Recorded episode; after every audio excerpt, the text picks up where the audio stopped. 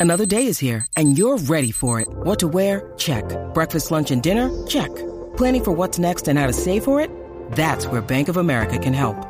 For your financial to-dos, Bank of America has experts ready to help get you closer to your goals. Get started at one of our local financial centers or 24-7 in our mobile banking app. Find a location near you at bankofamerica.com slash talk to us. What would you like the power to do? Mobile banking requires downloading the app and is only available for select devices. Message and data rates may apply. Bank of America and a member FDIC. When you need mealtime inspiration, it's worth shopping Kroger, where you'll find over 30,000 mouthwatering choices that excite your inner foodie. And no matter what tasty choice you make, you'll enjoy our everyday low prices, plus extra ways to save, like digital coupons worth over $600 each week. You can also save up to $1 off per gallon at the pump with fuel points. More savings and more inspiring flavors make shopping Kroger worth it every time. Kroger, fresh for everyone. Fuel restrictions apply. Hey, this is Chris Jericho, and you're listening to the Shout It Out Loud cast. They're going to give you a reason to live, make you feel like you're the king of the mountain. And when it's all said and done, they're going to dance all over your face. Oh, yeah! We got some good looking girls! Oh, yeah!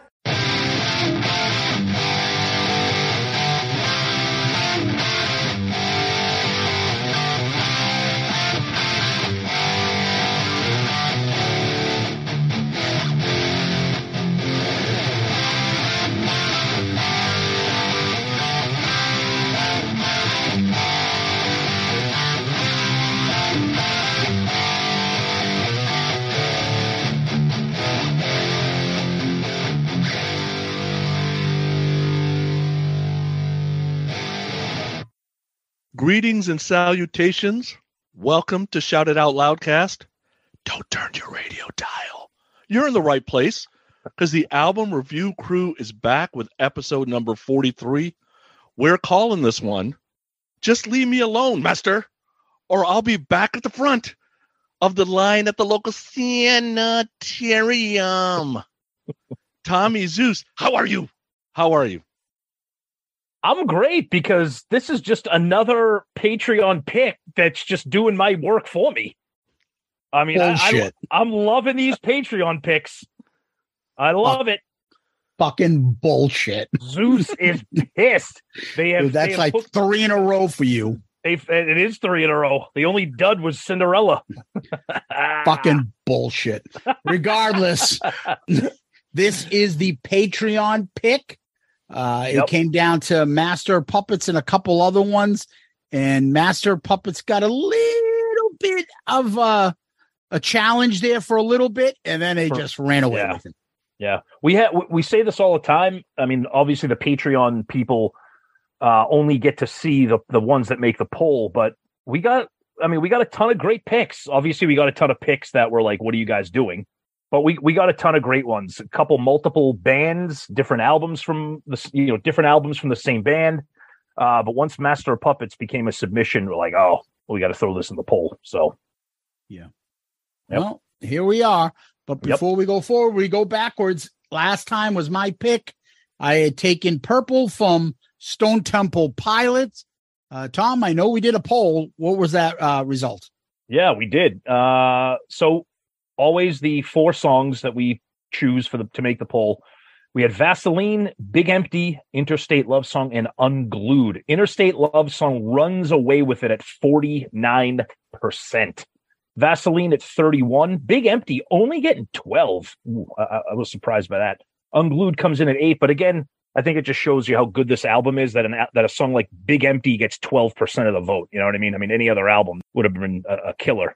Uh, everybody writing some comments about how much they really enjoy Interstate Love Song. Tom, Yeah, the- also, before you move on, uh, we have a new number one song on ARC. Oh, please announce that. You said it. Interstate Love Song. That's right. So Yeah, between the three of us, that's it. It's because there's always one of us that fucks up a song. We Yep. rarely will have it as a top 20 for each of us. And I think this is one of the few exceptions. Yeah, no, it's true. A couple comments from Twitter besides the poll. Our buddy Tony, who does the intro for ARC, Oh, yeah. Who cares?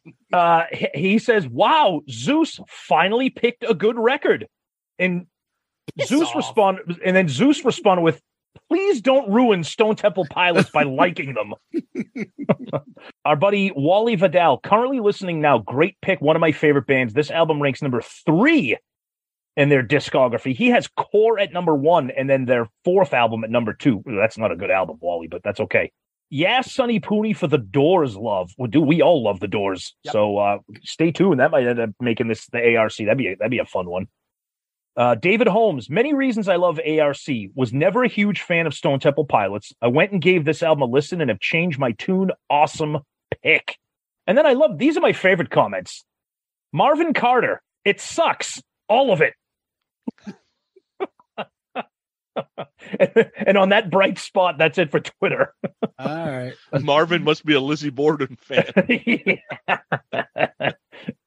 oh God. Our buddy Jeff, don't call me Ronnie James Dio Kinsley. Great choice, Zeus. Top effort by STP. I'm glad I got to see them live. Yeah, me too. Jason Warden, great episode, but a great album. I'm with Tom. I do like Core better, but both are spectacular. I never got the Pearl Jam comparison, but did with Nirvana. With STP, I had finally accepted hair bands were done, but y'all nailed it with them having the kiss elements, which made their transition easier. I believe that was Sonny that said that. Mhm. It's funny how much snob snobs like Rolling Stones always hated Kiss, but the influence on bands like STP and their peers was truly undeniable. Hmm. Yep. Oh no. Kevon Japson. Giggity, giggity, giggity, giggity. oh boy. Lots of nostalgia with this one. It's a decent record, half excellent, half okay. Unglued is by far my favorite STP song ever, a banger. I also love Pretty Penny, super cool song. Vaseline is awesome, and Interstate Love Song is good, but I'm fatigued by it. So overplayed, but for a reason, I guess. Uh, our buddy John Whiteman, Interstate Love Song is fact perfect. When it came out, the way he, he whistles the uh, the S on seams bugged the shit out of me. But now it's the essential part of the character of the song for me. Sort of like the bass drum pedal squeaking on Since I've Been Loving You. Mm. Great album, great episode. Great reference there with the squeaking drum pedal. It's awesome. That's a Zeppelin Chronicle listener. That's right. uh, over on our Loudcasters page. John Clifford says, Yes. And my band does a great cover of Still Remains. Ooh, all right. That's right. John Clifford. He posts pictures all the time of his gear. He's got quite a little gear room, pedals and bass and everything. I like it. Yeah, the mistakes or stuff left in albums. If you remember uh, Live Plus One for Fra- Frehley's Comet, Yep. Ace is doing the Rip It Out solo and he hits that one bad note, Yep. right, right in the beginning of the solo, and I can't listen to Rip It Out the normal way without hearing that like bad note. You don't have to worry about it because he can't hit any notes Yeah, right he now. can't hit any note now. But that's beside the point. Now you look for the one note he got right. exactly. He's he's now it's he's he's doing everything you love now, Sonny. Every note's out of whack. Fucking wow. it's been bad. All right. On on Instagram. Violently Lopez. I love Core, but STP took it to another level with this album and silenced a lot of the critics in the process. My best pick for the album is Still Remains, which I feel is one of the most overlooked song of the 90s. Here's a shout out for Sonny, Radio Chaos. Foo is poo. Couldn't agree more. STP are on another level. Well done, mates. Oh, that, enough with the foo poo stuff. F you, foo poo. And over on our YouTube page, Cody Brunette 3547. This is the first ARC episode that took me a few days to get through. I can listen to AIC, Nirvana, Foo Fighters, and a little bit of REM. STP is one of the few bands where if the song isn't on the greatest hits album, I can't listen to it. Wow. Okay. That's rough. That's All right. interesting. Yeah. Over to you guys. Sonny, you got an email to read? Yeah, so the email I got is uh well from Pen- Penelope Red, depending on who you believe who that is.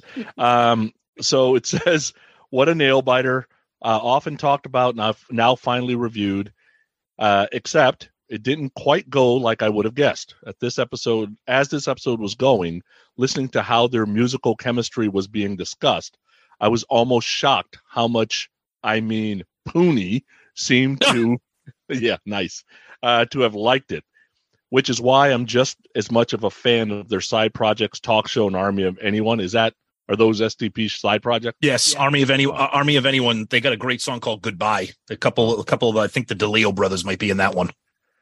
I thought Sonny might even be the hero of this particular review. Then came the album rankings. Very disappointed. This is clearly the best album you've given a review, but Sonny had to be Sonny. I will tell you there's more in the uh, email, but let me answer that part first. Okay. We've we've reviewed some albums that I've lived with my whole life and listened to probably hundreds and hundreds and hundreds of times. That ain't one of them, right? So although it may be my favorite Stone Temple Pilots album in whole, that doesn't mean it's going to end up ranking in my top 10. It's Right. just that I'm not a huge, huge fan to where I'm an Uber fan. That's why it ends up. does. yeah. Uh, luckily, Zeus came in and played the savior. Uh, even though it was his pick, I wasn't expecting a number one ranking, which was definitely earned. It is better than Core, which I also love, but No Memory is basically an intro, and Wet My Bed is a throwaway track. The worst mistake made is that Still Remains as a top three track. You guys fucked that one up. Maybe after a few more years, you'll hone in your ability to rank albums without needing a mulligan episode. Bye for now. The love for still remains. I mean, it's a, it- I mean, it's a good song, but wow, a lot of comments about that. Mhm. All right, and we'll finish up a nice long email. Funny story here from our buddy Scott Greer. What a great episode. I've always loved their material, and there are subtle things in some songs that set them apart from other acts of the era. I have a funny story. I was a police officer for 20 years, and I worked at an STP concert. I was fired up because I had never seen them, and I was assigned backstage. Before they were to go on, someone from their staff came up to me and said, Hey, can you move away from here? The band is about to come on. There was more than 30 feet from where I was to the closest wall, so I moved towards the front of the stage. A few minutes later, another guy comes up to me and asks if I could move as the band was about to come out. I look behind him and I see Dean, Rob, and Eric standing there, but no Scott. I told the guy that I am not in anyone's way and there is plenty of room to hit the stage. He doesn't say anything, but he's looking back towards the dressing room. I asked him if there's a problem. He says, Scott saw you out here and he doesn't want to come out. At that point, I laughed and I told him, I don't care if he's holding anything. I don't care if he comes out and shoots up in front of me. I'm as big of a fan as he is, and I'm going to see tonight. So tell your paranoid lead singer to get out here and let's get this show on the road. he walks back to he, he walks back to the dressing room. Couple minutes later, here comes Dean and Eric. Rob walks by and winks at me and laughs. Scott follows about a minute behind and never made eye contact with me, eyes straight down, and he's led by a handler. It was a great show, though I was ticked that they didn't play anything from the Shangri-La Dee Da album, which is Yeah. severely underrated. I like Purple more than I like Core and thought they progressed as they went along. Damn shame drugs got in the way, but that's been said about countless bands. Scott. That's a great story, Scott. Thank you. Excellent, excellent. And that's feedback for Purple. Well, we move from what's considered grunge to now thrash. I almost want to say, Tom, tell us about your pick because it's basically your pick, but this is a Patreon pick. And uh since let's go in order as we usually go, why don't we go with Sonny, Master of Puppets? Want to tell us how you uh uh got introduced to this? Yeah, so as people know, I grew up in the Bay Area, went to high school in the Bay Area, um, lived in the Bay Area most of my life. Overall, I'm a Metallica fan because you had to be if you lived in the Bay Area. Um, I went to, I was in high school between 83 and 86. So, you know, I'm seeing metal your ass up your ass shirts. I'm seeing the ride the lightning shirts. They're starting to show up kind of everywhere. And then every day you would see like more and more Metallica shirts. It was kind of weird. And then you know how you have cliques in a high school. If I was hanging out with the stoners, they're listening to Metallica. If I'm walking by the quad, the hacky sack guys are listening to Metallica. If I'm over by the bike racks and the Vietnam- Vietnamese guys are playing volleyball, they're listening to Metallica. And I'm like, okay, normally when you walk by this, you don't hear the same music and they were like almost connecting with everybody. So a friend of mine gives me Ride the Lightning, Kill 'Em All. I didn't like it. Initially, I just didn't like it. It was probably at the maybe end of 85 ish. And I was listening to Ratt and Whitesnake and Kiss, and this stuff was like, yeah, that's I can't listen to that. I don't, I don't understand. All the shirts are cool, but whatever. Then I got a shot to see them live on the Master of Puppets tour, mm-hmm. June '86. Mm-hmm. So they're opening for Ozzy. This is Cliff is still in the band, right? And um, Hetfield has not broken his wrist yet because a couple of, I think it's about a month later, yep. he breaks his wrist, right? Skateboarding. yeah.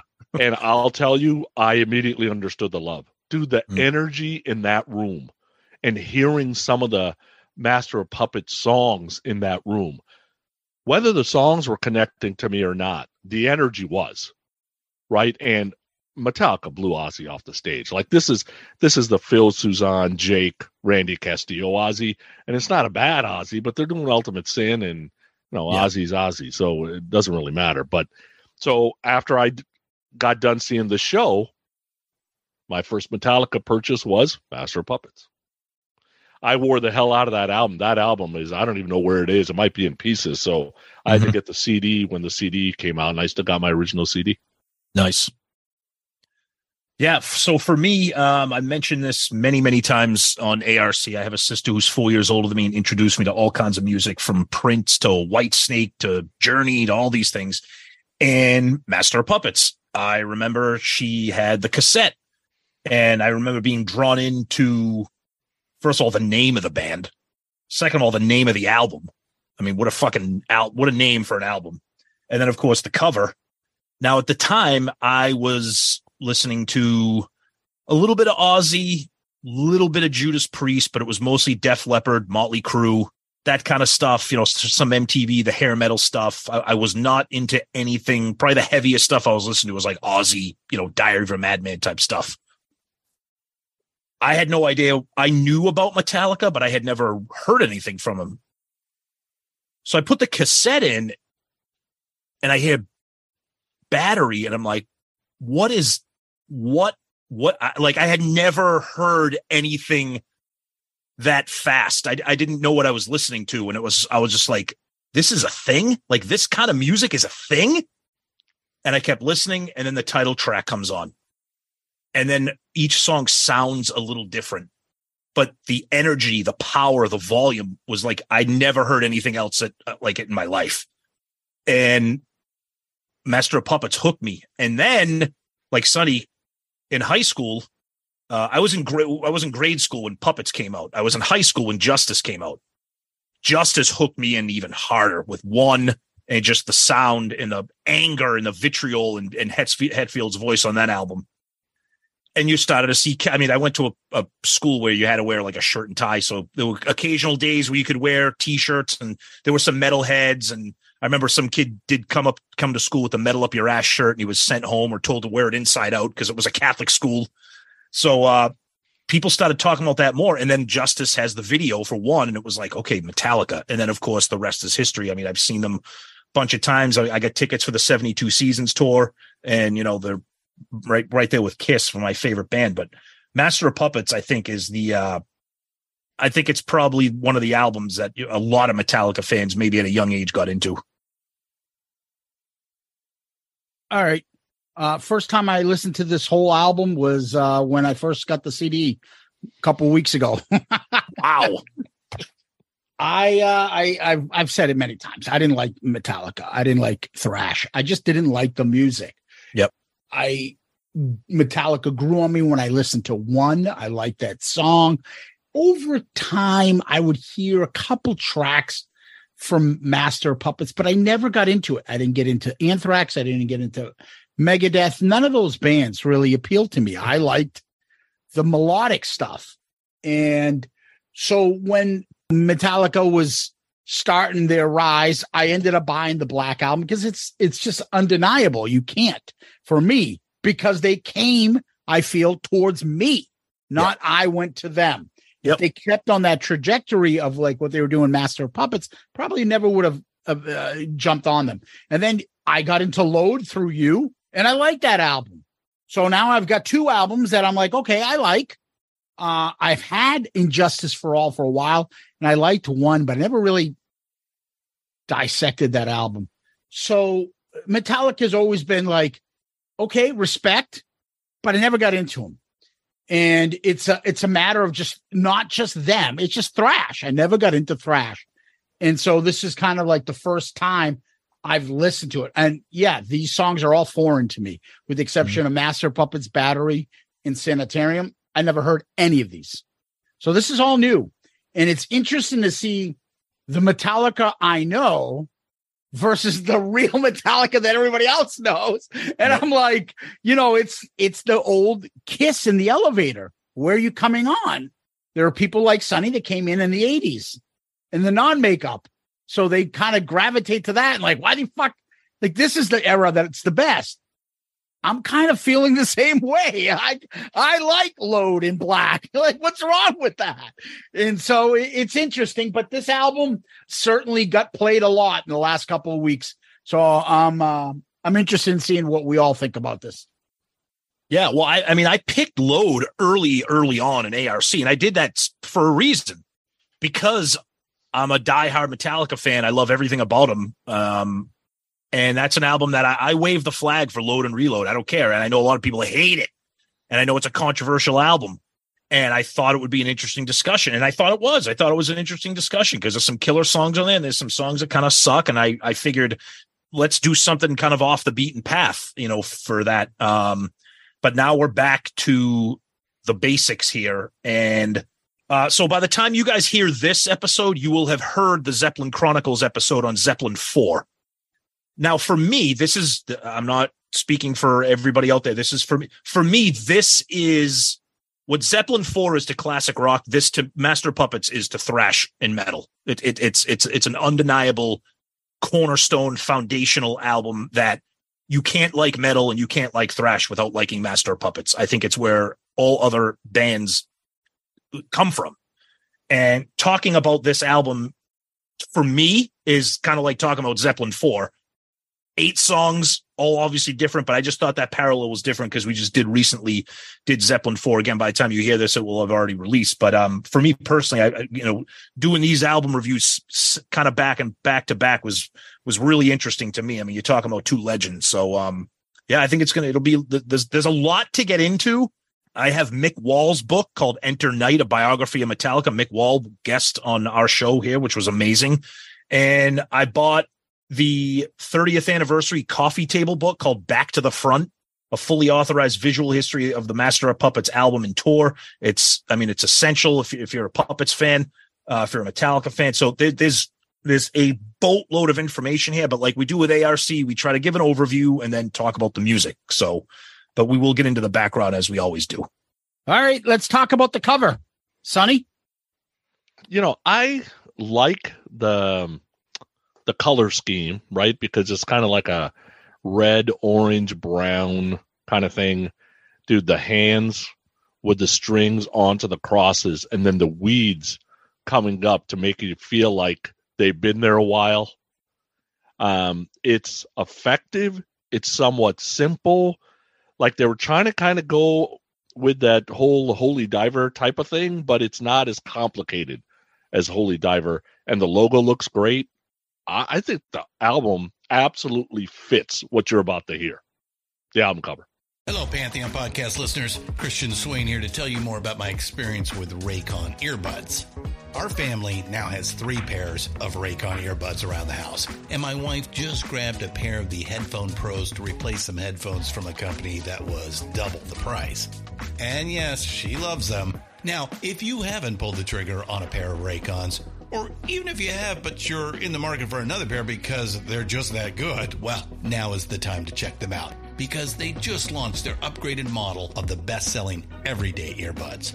With Raycon's upgraded everyday earbuds, now you also get active noise cancellation, ergonomic design, and multi point connectivity that lets you pair with two devices at once. New quick charge function, three customizable sound styles, plus awareness mode. Available in a variety of vibrant new colors to complement any and all skin tones. I even have a pair of earbuds in a cool green color. I have tried just about every earbud known to humankind, and these Raycons are fantastic.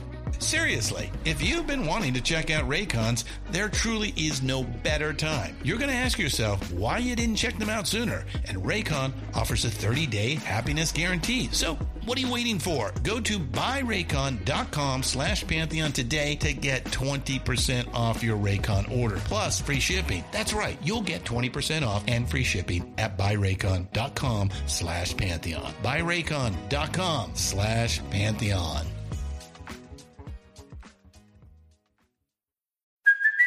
Hey, it's Kaley Cuoco for Priceline. Ready to go to your happy place for a happy price? Well, why didn't you say so? Just download the Priceline app right now and save up to 60% on hotels. So, whether it's Cousin Kevin's Kazoo concert in Kansas City, go Kevin, or Becky's Bachelorette Bash in Bermuda, you never have to miss a trip ever again. So, download the Priceline app today. Your savings are waiting.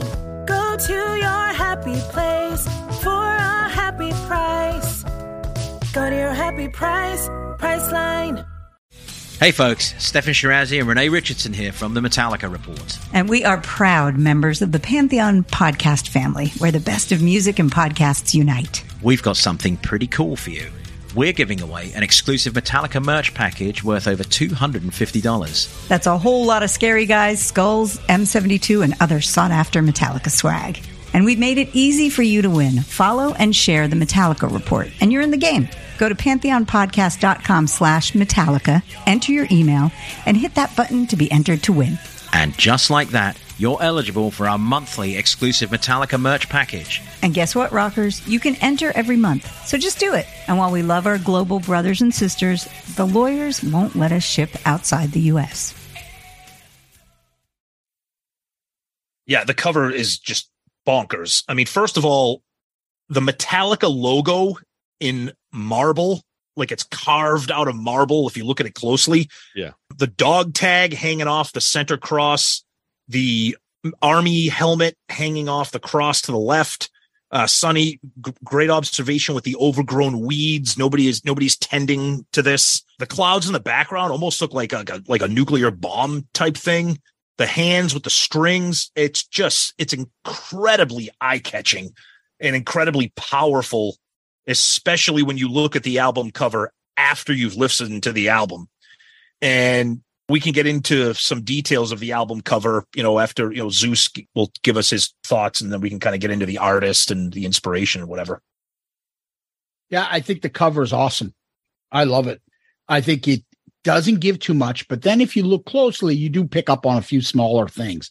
But Yeah. the way the logo is set, the red and just the the imagery of all those crosses and you just think of all those deaths and then there's strings and then eh, before anybody really said anything i read about this didn't realize there yeah there are hands up there aren't they Yep. like that It- it's just an incredible image i think it's one of the best covers you'll probably ever see Yeah, it's also interesting. So imagine if those weeds are not coming into the white. So try to look at the cover without the weeds coming into the white. You could mistake those for people, Yeah, maybe. Yeah. right? Like so a- I wonder if he's drawing it or whatever, and it's like, okay, this you don't want to mistake it for anything except for what it is. Let me get this thing going up a little. Yeah. Good point. Good point. so like the hands and smashes thrashes and hits That's right. Oh, There you go. With the 15 fingers. God. how to how to destroy a great album cover in one easy step smashes thrashes and hits So the artist was Don Brautigam.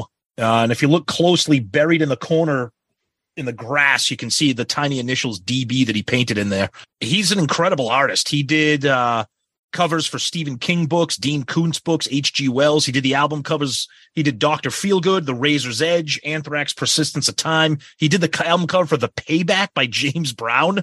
The the original idea came to him from Metallica themselves, and then he kind of he kind of took it over. There's I so I have the I have the Master of Puppets uh box set, and inside is some like sketches and artwork. The original hands almost had like women's fingers with like fingernails. This looks a little bit more creepy, and they and they they comment on the fact that there's no fingernails. And they try to say, well, that's because this person's supposed to be wearing gloves, you know, like a like yeah, a, I like, assumed it was gloves. like a puppeteer. Yeah, yeah, like a puppeteer. The original sold at auction for thirty five thousand bucks. Uh, it's legendary. It's iconic. Um, Metallica is one of those bands that never, early on, never disappointed with an album cover. Whether it's the Electric Chair and Lightning or the Lady Justice with with uh, And Justice for All. Later on, when they get into Blood and Semen and all that shit, they kind of screwed up. But early on, they had some killer uh, uh, killer album covers. Let, us I, I do want to flip over, or at least for the vinyl flip over for the CD open up. One of the things I remember about this, again with the cassette, is looking at the band and being like, fuck, I don't listen to any bands that look like this. Like every band that I listen to right now looks semi pretty. These guys all look like just like I don't know Bums. yeah, I mean, they just like I, I and I, I couldn't. And then that picture, that that picture of Lars playing, you know, the fisheye playing at the stadium. I was like, fuck, I don't listen to any bands like this. So I just remember seeing that and being like, holy shit. And then you put it on, and it's like, okay, now you know why these guys look the way they look. Yeah, I remember when I first got this uh got the album and the CD.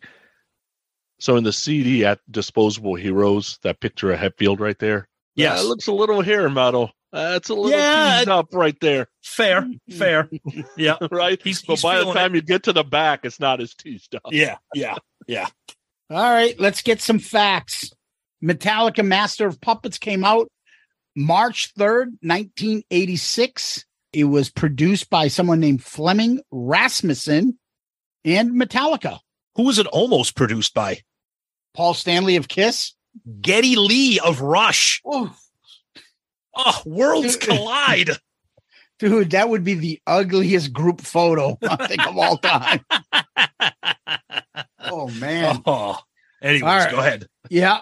So this is unfortunately the last album with Cliff Burton. Mm. It it became the first metal recording to be selected by Library of Commerce for preservation in the National Red uh, Recording Registry, and uh, that came out right before I think Bang Tango's third album, I believe. Dancing That- on coals, yeah. Ah, you know the name. He There you knows the album title.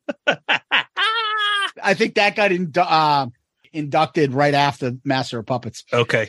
It went to number 29 on US Billboard. It's number uh it went 6 times platinum. Rolling Stone has his 167 greatest album of all time and then they moved up to 97 or 197, I can't read that my writing, in 2020. And uh number 2 for Rolling Stone's greatest metal album of all time.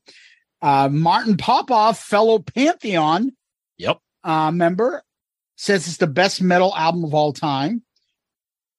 And Guitar World has it's the fourth greatest guitar album of all time. It's just some of the many, many accolades of this album. Yeah.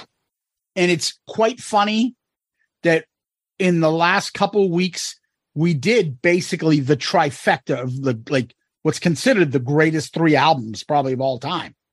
Metallica's Master of Puppets, Led Zeppelin 4, Peter Criss Out of Control.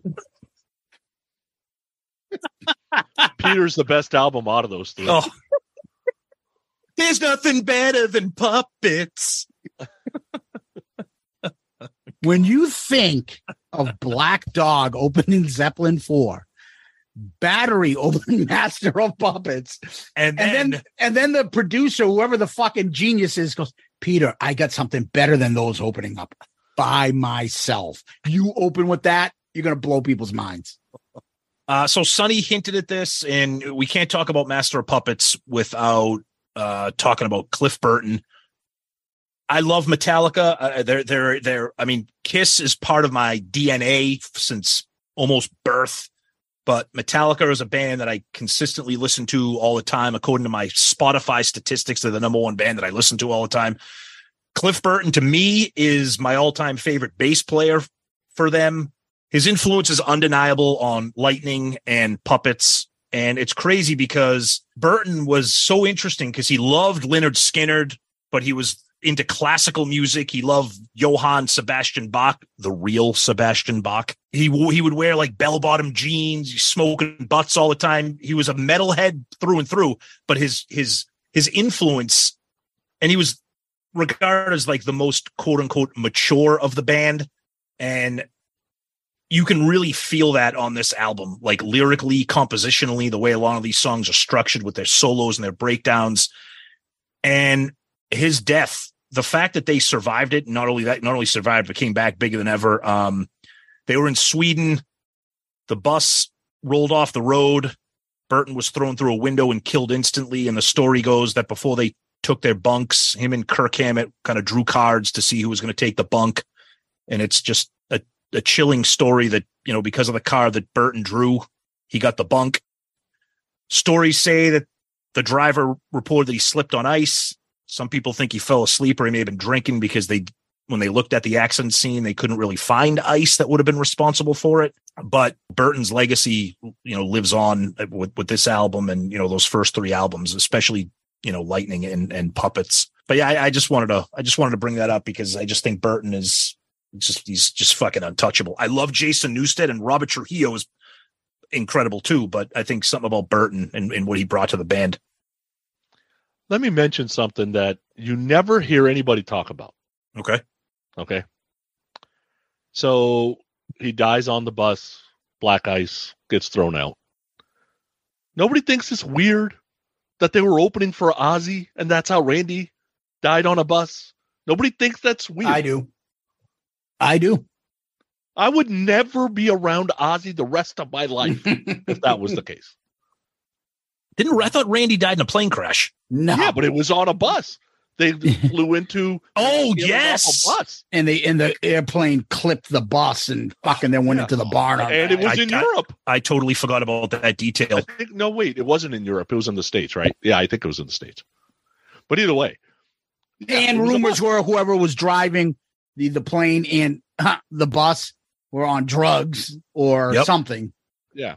Well, they were doing coke with Ozzy all day that day. Yeah, the fucking plane guy was all coked up the whole day.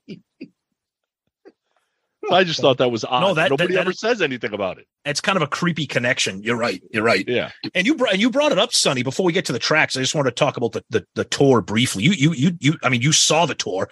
I mean, let's t- we talk about Kiss in their stage setup. Metallica had this album cover on stage. Yep. They had the crosses. It's fucking insane when you look at it. yeah. And the weird part about it is, like, I went to. uh I don't know if I ever told you guys this. Tony and I saw Stryper, and then like a week later we saw Dio, and it was, and it was Murray comes out and felt all satanic, and we bolted because we got a little scared, right? But with Metallica, even with the crosses and all that, it didn't feel like demonic. It didn't feel like you were No, praising because I- Satan. No, that because wasn't really it.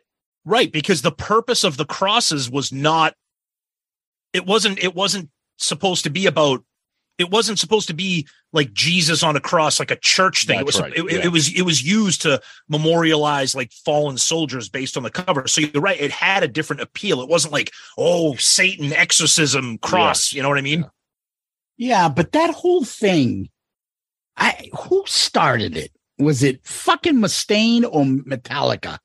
Because they there was that all. I mean, remember, I didn't listen to Thrash or get into them, but they all used that imagery of dead soldiers in war and Slayer Let's go, did. eh, Sla- yeah. S- Slayer was real, real heavy with the death and the war and the violence. Yeah. Yeah.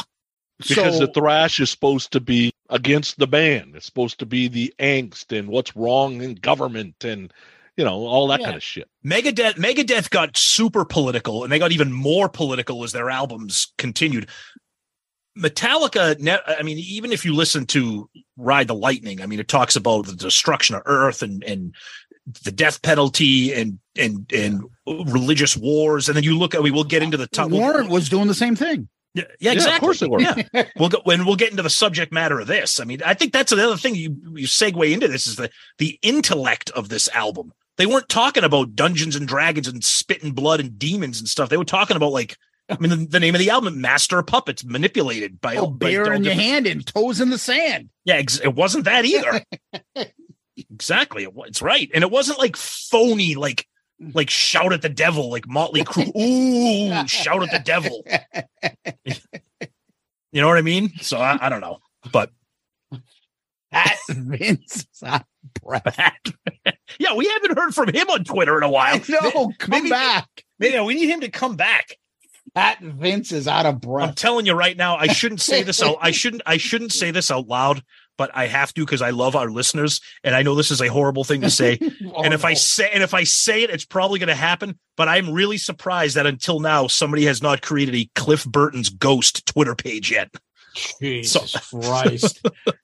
yeah, because people will be upset. It's not like he was a unlikable guy. He was like he's, he's beloved to this Yeah. day still.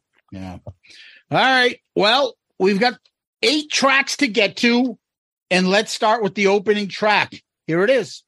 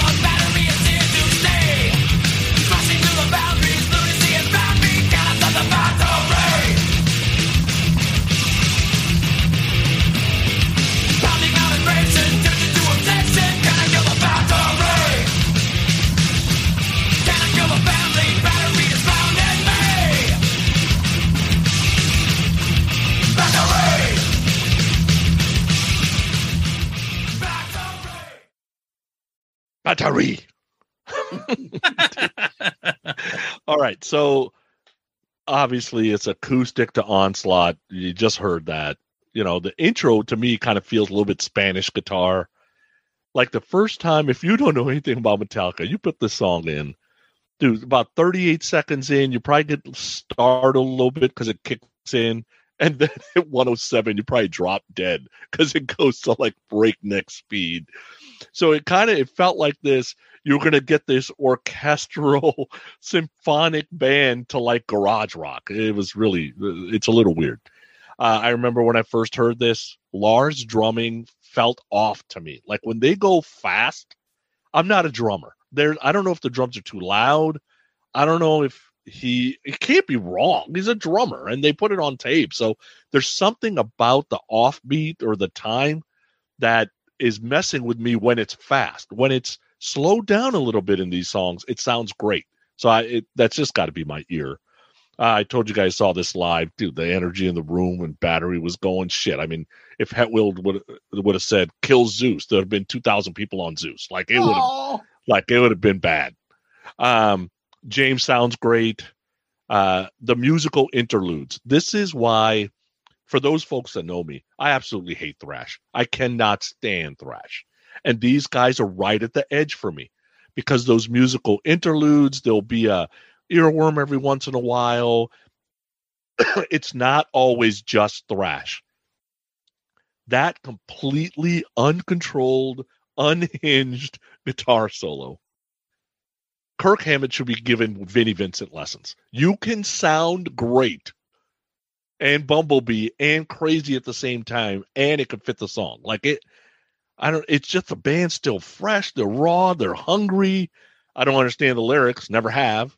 Battery is a street in San Francisco. I figured it was about the street. I don't know, right? But uh awesome opener. Oh, awesome opener.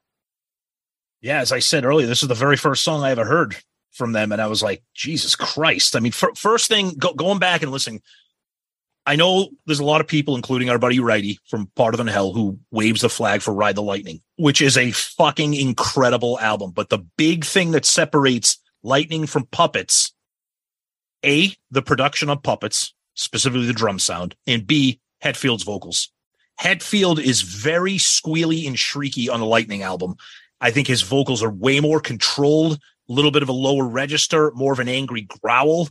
There's still some of that high, some of that shrieking, but I think he's more. I, I think you, you, this is you're starting to hear the real Hetfield on puppets for me. Talking about Lars's drumming, I don't think he, I don't think there's a problem with his drumming. I think the problem is for me. I don't think our ears naturally enjoy the sound of that thrash drum. It doesn't. It just doesn't sound right. It doesn't sound right. It sounds. It sounds rushed. And I think the thing too is just when your brain and your ears are catching up to the beat of battery, he does a drum fill and then it kind of starts all over again, or he does like a little interview or he hits the floor tom or he does something. You, you, your mind is you're you're listening to the guitars, the lyrics, and your mind is at least because for me at least the, the drums kind of bring you through the song. That that aside, you're you talking about Kirk Hammett, fucking an absolute clinic on this album, an absolute monstrous clinic on this album. If he can, if, if there if there is such a thing as being controlled and chaotic at the same time, that's what Kirk Hammett is on this. And right there, an absolutely blistering, legendary album opener right here. All right. Battery written by James Hetfield and Lars Ulrich. Supposedly, in what I understood was it, he was defending his family, his thrash metal family, and getting Yes. protective versus the glam metal family.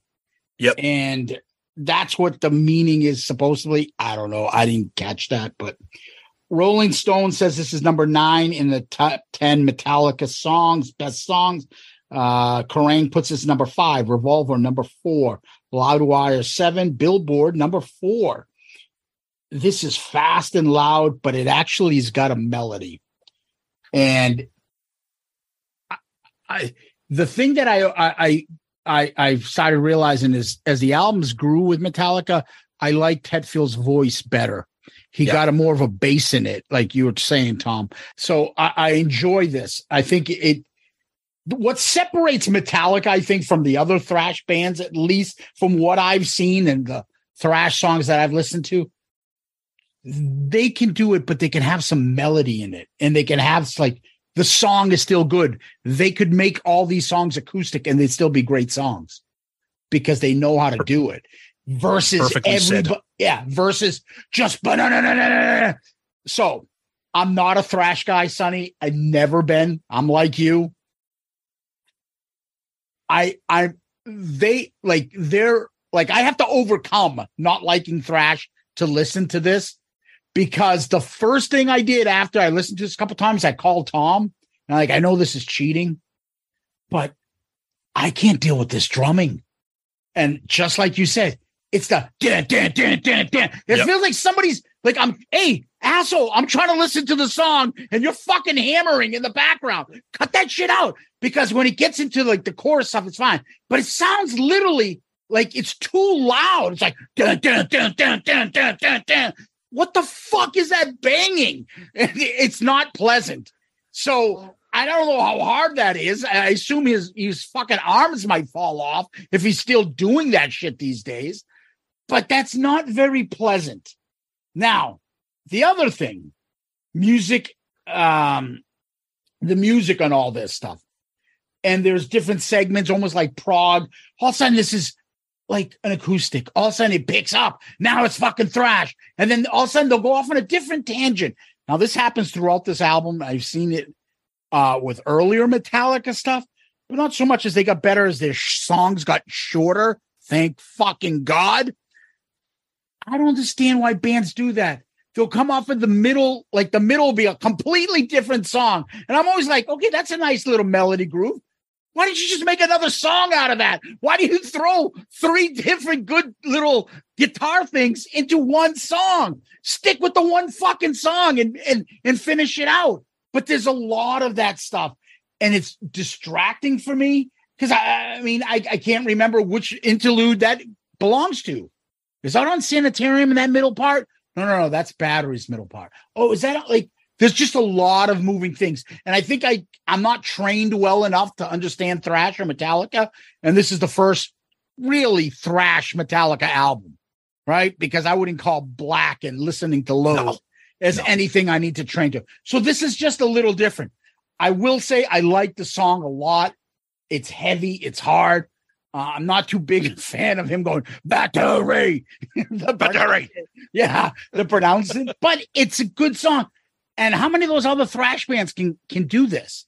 I don't think many. And there's a reason why they are really the kings. And I don't care how much the other three bands, like, oh yeah, the big four, nobody's even close to them. Nobody's close to Metallica. They're well, you just you hit you hit the nail on the head, and I was going to talk about that eventually. The thing that separates Metallica, even a song like Battery, there's melody. There's a melody. The song is a thousand miles an hour, and there's melody. There's a chorus. There's there's me- and and we'll continue through the track listing here. The the melodies become even more pronounced, and thankfully, I love Battery. And there's another song that's similar to Battery. I'm glad the album is not eight batteries. I don't want that, and thankfully it's not. And it, it's it's the exact opposite. It's eight completely different songs, with the exception of one that's very similar to Battery, which we'll eventually get to. when they get into like the building of the chorus on this, Yep. That's the the music and even Yes. vocals is Yep. just different. It's melody. You get into Yep. that. You like that part where it changes up. It Yep. not just ba ba ba ba ba ba ba ba like Right. throughout, right? Yep. Yep. So, all right. There's a title track coming up that I think we all know.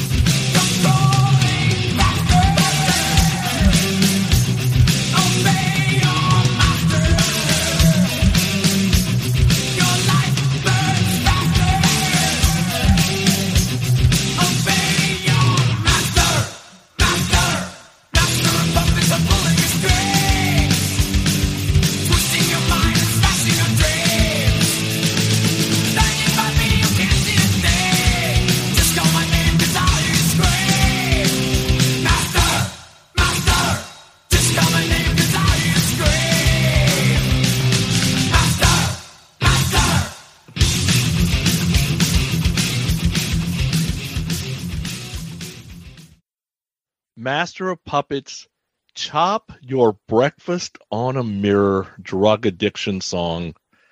Uh, the only single I would say that if you know a metal fan or a prog rock fan and they've never heard Metallica, this is probably the song I start with because you get ballad, you get heavy, you get thrash, you get classical piece. It's all kind of mixed into one. The starts and stops on this song are incredible. It's got a great hooky chorus. James sounds angry, which just really fits this song. Now, for all the things I said about Lars in the first uh, the first song, when he slows down a bit, which this is slowed down just a little bit, then it sounds fine. And during the verses where the guitar melody's playing off those two snare hits he's doing, dude, like I, I'm air drumming snare hits as I'm driving. Like that's so at in that pocket, there's got to be like a beats per minute that it's like, Lars, draw the line like right here and don't do like over that, you know, that kind of thing. Um, breakdown at 334 and then that master going from ear to ear. That's what I'm talking about with the earworms. You didn't get that in Anthrax songs. And I get it. We got friends in Anthrax. I get all that. But you just didn't get all that. Um, that first solo is done by James. It's okay. Dude, the solo at 550 is off the chain. Kirk is in a new place. I think when you hear that people don't like Kirk Hammett's playing, I think what it is is they don't like it fast because it's not neoclassical. So it can't be fast because you know it's just thrash fast. That's like it being punk fast. Dude, I don't know anybody in punk that can play like that. Right. And then the laughing at the end, just perfect topping on the cake, pie, whatever you want to call it. One of my favorite eight plus minute songs ever. Like this, Maiden and Metallica, they get a break for me on the long songs because it's not monotonous. And um, I absolutely love this song. I I loved it from the first day I heard it. You perfectly said that that's the gift of Metallica. They can take an eight and a half minute song and they take you through you you go through like a journey. It's not it's not it's not boring. It's it's it's it's reminiscent of two of my other all time favorite bands, stuff that Zeppelin does, stuff that Rush does. But the way the song opens, that first dun dun dun dun, to me, once the song gets going, it is fucking untouchable. The the riff, this this tickles me where I when it comes to my my it, it's the perfect tempo it's the perfect riff. It's it the, it's got a bridge into the, one of the most incredible choruses you've ever heard in your life. I mean, Master Puppets. I'm pulling the. Str- it's just and then and then the breakdown, and then it comes right back. And I'm sorry, any solo where the lead singer introduces it when Hetfield screams "Fix me," and then Kirk Hammett just takes over and just becomes possessed. It's we could do an episode on this song if I wanted to. It's just it's just that friggin' magical and perfect. Master of Puppets written by all four members are credited on this. So Hetfield, Ulrich, Burton, and Hammond.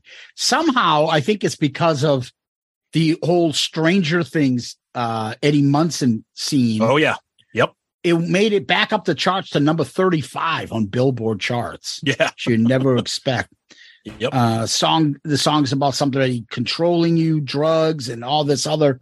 I you know I never heard of Metallica being drug addicts. I always thought of them as being drunks. But like you mean you mean you mean alcoholica? Yeah, that was the, that was they nicknamed her in this album. Yeah. Yep. So I didn't know they they this was about drugs. I just thought it was about the military industrial complex and all that other shit. That's what I thought Master of Puppets was.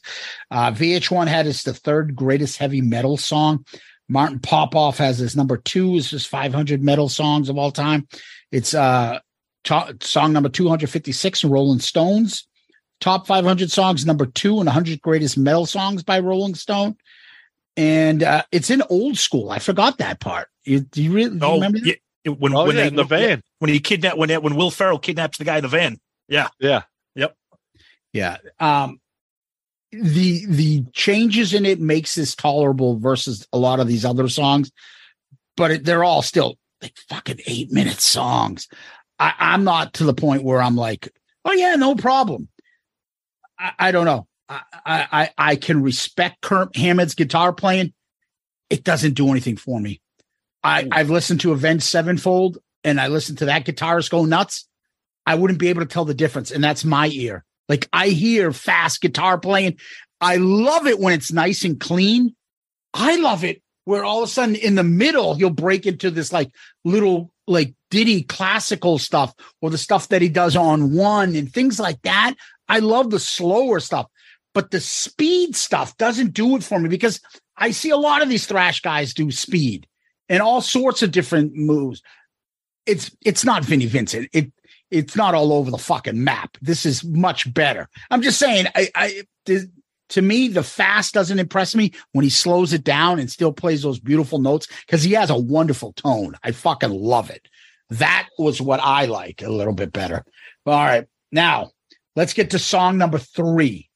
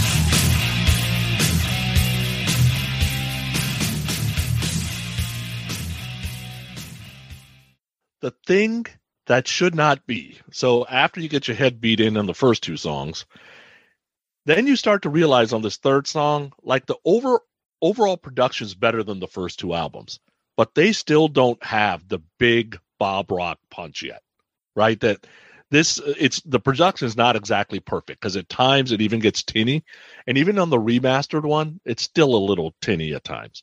Song is heavy as fuck. It's got that cool chugging riff you know, they were trying to get their Black Sabbath out here, the slow and creepy songs, probably a little more metal than it is thrash, especially when you you know compare it to Battery, you know, whatever. um, the bass was uh, the bass was loud in places, which was kind of cool because it was a little bit different. Guitar solo is amazing. Here's my problem with this song: it got boring because now this one didn't have all the dynam- dynamics of the first two songs. So I renamed the song the thing that is not as good as the last two songs. yeah, this has always been the song that I mean, obviously we'll we'll eventually get to rankings. I mean, it's it's on puppets, it's Metallica. I love it. It sounds great. But they threw it in here in the track listing because it is a, it is a massive change of pace. It's heavy, it's sludgy, it's Sabbathy. Lyrically, it's based on the uh, the the the Chulu, however you pronounce it, the the mythos, the stories by H.P. Lovecraft about a scary monster, which is supposed to be, which is the thing that should not be in this. Metallica references this too on the Call of Cthulhu from uh, Lightning on Ride the Lightning the one thing that I think is kind of creative for this, because the song is based on like a monster story, I like Kirk's solo because the solo is kind of like it's like it, it, if you're listening to the the type of the song and the lyrics and what he's singing about, his the solo is kind of like scary and like odd and and and it, I think it fits the vibe of what they're trying to portray in the song. So I think that's kind of cool. But it's just a heavy plodding Metallica song. I mean, it's on Puppet, so I love it. But yeah, it's not battery. It's not puppets. Uh, the thing that should not be written by Hetfield, Ulrich, and Hammett. This is a what Tom would call a plodding song. Yeah. I'm like, what is this? A fucking sea wolf? A fucking monster? A kraken? What is this?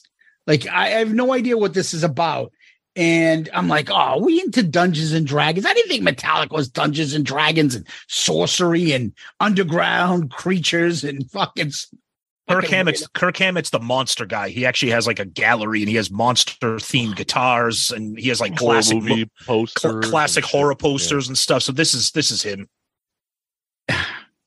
the song is just it's a tough listen shadows is rising immortal like what the fuck like the riff itself is fine i think there's a part in the side and i'm like dude is he saying aunt baru i'm um, I, I'm pretty sure he's not, but it's out Uncle Owen on Yeah, Peru. yeah. It's out for ruins. Yeah. That's the lyrics. And I'm like, I kept hearing, I'm always thinking, like, oh, where's the Aunt Beru song part coming up? Um, what is the thing that should not be? And I'm just like, fucking Ace singing this song. What else is the thing that should not be? Because uh, you can think of a million things what it should be and what it can't be, but I, I don't know. This it's not bad, but it's certainly a letdown from what we were just listening to. Yep. And again, six minutes and 36 seconds to to tell us what's going on in the song.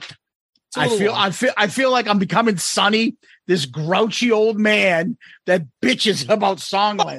You weren't a grouchy old man before. You were Yeah, I a grouchy old man way before me. I like how he says I'm that fucking shit becoming. I'm, I'm becoming a grouchy old If man. You you were notice- born that way. That Okay. wasn't me. if you notice my notes, I started writing the fucking length of every fucking song on the side, like Why? It's on Wikipedia. like yeah, but I'm not looking at Wikipedia while I'm discussing you this with you guys. That's the point. Oh, I I'm do. say- I'm Oh, saying that I'm booklet. I I like it was getting tedious to me. Like how fucking long is this song? Good lord! And all right, some of them you can get away with, but there's some unfortunately you notice. This one you noticed a little bit. So let's go to track number four.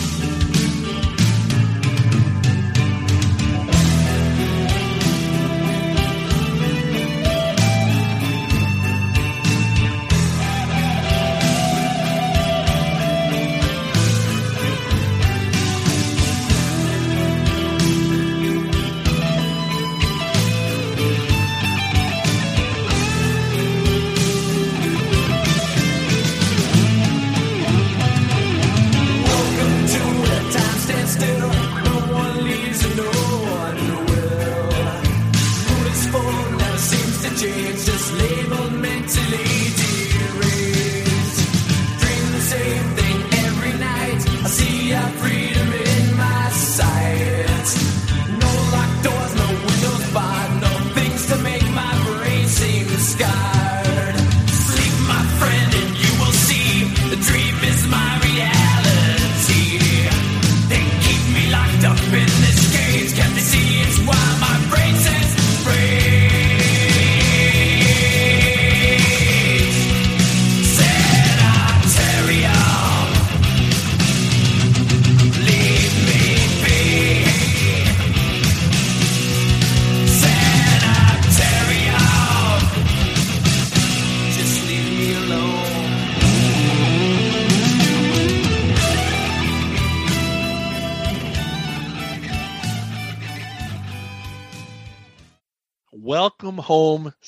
Sanitarium.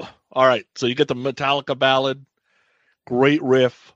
I like the guitar uh, melody at the beginning with James' vocal Oh. tone on this song. So in the beginning, he almost feels less angry and that it feels he feels bad for the person that's in the situation they're in and then it gets angrier as the song moves on which is cool you get a little vocal harmonizing in the verses finally thank you metallica uh the chugging that's at like 347 i forgot that uh, when i was listening to this album the other day i realized i kind of heard uh, iron maiden after i heard metallica. So when when i was listening to iron maiden afterwards metallica kind of got me into the whole that chugging the fast riffing uh, Mhm. the dual guitars two guitars playing they're playing fast. That's kind of what got me into iron maiden to begin with that whole gallop and all that dude the, they're earworms. Just leave me alone after the first verse then you get that beautiful metal you know like metal music melody. Then the second time on the second chorus when he says just leave me alone you get into a super chug right uh into that great bridge. This is like a i label it a dark classical music. That's basically what metallica ballads are dark classical music to me and this is exactly where you can where you get the Cliff Burton inspiration here. This song is is uh, I'm already I'm already getting angry at the ranking process later on here. I love this song, and it, it's in it's an incredible story that he's telling. Whether it's a first person story, and the way it starts off, it's so dark and so depressing and so sad as the person is singing about what life is like inside this sanitarium. And then when it flips and you got the best right hand rhythm guitarist in metal with fucking James Hetfield and the chug, the king of the chugging riff. And when that second half takes off, again, Kirk Hammett into another planet with the solo. But I feel like I feel like the song, I feel like the beginning of the song is the guy in the sanitarium talking about how horrible it is to be in there. And then I feel like once when the song flips and goes into the fast, I feel like that's them trying to either escape or cause a riot or some kind of uprising in the sanitarium. And the song was kind of inspired by One Flow of the Cuckoo's Nest, which is obviously about what kind of happens inside that sanitarium there. But I think this is just one of the one of the great Metallica songs. And I love that it's a two-parter. It starts off very, very classical, like Sonny said, very melodic, very peaceful, very ballad-like, and then it just blows your head off in the in the second half with it. With, it's just a really, really excellent song from them.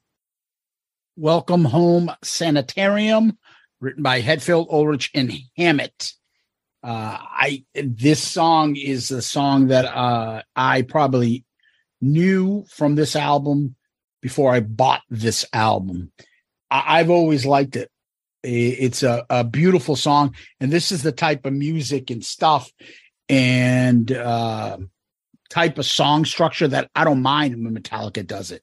It's it's awesome this is what I think Megadeth can never pull off, or Anthrax, or or or Slayer. This is a beautiful song, and it works. Uh, I love the guitar. I love the vocals on it. The story, the the the bridge when he starts going to fear of living on. Oh yeah, that shit is just again. It musically, they're just a, a step way above any other thrash band to be able to do this. Natives And- getting restless, Yeah. mutiny, mutinies in the air. Ah, yeah it's just it's it shows why even if you don't like the band or like thrash you're like i like that song. I like them. And you can appreciate and respect it because the song is just really really fucking good. So yeah that's uh welcome home. Let's go to uh the next one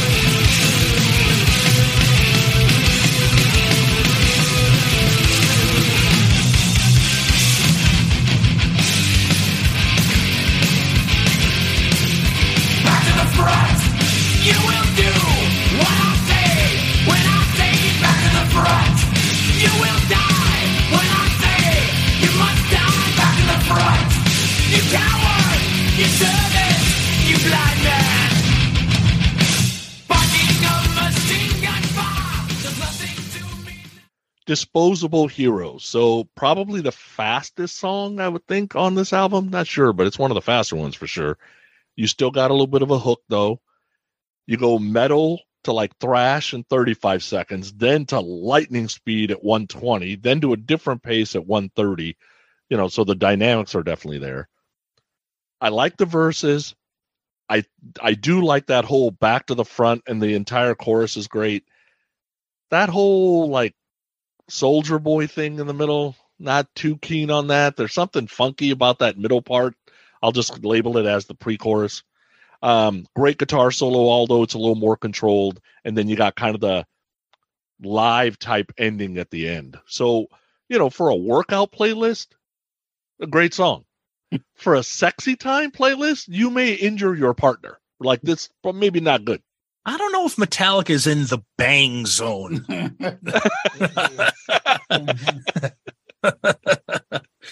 Disposable Heroes, honestly, if it wasn't for Master of Puppets uh, or some other songs in the in the Metallica catalog, uh, this song is this is to, this is top five Metallica right here for me. It's it's relentless, it's crushing, it's the, the the thing I love about this song. Sonny said it before you get into the main tempo. The song doesn't know what it wants to do, and again, I'm going to use the term controlled chaos. It starts off brutal th- thrash like like battery and then when it gets into the tempo that chugging is i, I don't know how james does it but one, a couple things i love about this after each line in the verse lars does a little mini drum fill it's not just dun dun dun dun. It's just he'll James will sing a song. It'll be dun, dun, and every little drum fill is completely different than the previous one. I, f- I find that so interesting. You get that awesome bridge. Sonny doesn't like it. The soldier boy is so whatever, but the chorus when it when it start, you will do what I say back to the front, and and then that part where the music kind of quiets down and James just screams, "I was born for dying." And the ending, the way the way the ending, you think the song is over, and they're like, "No, we're gonna bring back that drum, that military march, that Metallica like thrash military style march," and they're like, and then when it finally ends, you're just like you're just exhausted. It's a fucking brilliant, brilliant Metallica song. Uh, Disposable Heroes, uh, Hetfield, Ulrich, and Hammett. Uh, all first thing that comes to mind is back to the front. exactly. you will do what I say. Is that from Animal House? Hutton, hut. God damn it! Tuck in those pajamas. Back to the front. but I, I like the song. Again, it's a little too long for me, but it, it's fun. It's it's interesting, and this whole like I never ever can imagine us talking about something like this in any other album review crew. Beats per minute. The only time that'll probably ever get caught and talked about on this show is because of Metallica. Beats per minute. It is just fucking and it, and it sometimes it's a little distracted, but I get what they're saying, like fucking speed and and the fastness, like it, it just I feel like, well, I I we put this one up to eleven. Then well, why don't you just make them go to 10? I mean to 15, to 20, to 30, right? Who's gonna keep going faster and faster and faster? Doesn't mean it's better, but when you add the speed that they're doing and what they're singing about, and adding like earworms of him screaming at people back to the front, the title's called Disposable Heroes about like just fucking all these good young people just being led to their death and they're heroes, but they're disposable. Fuck them. Send them in the front. Send them in the front, you know? And unfortunately, this is throughout history, this is what happens. But it's the you add the lyrics, they've got something to say. The music is there. I just wish it was a little shorter, but it's a good song. All right. Anybody up for some leprosy?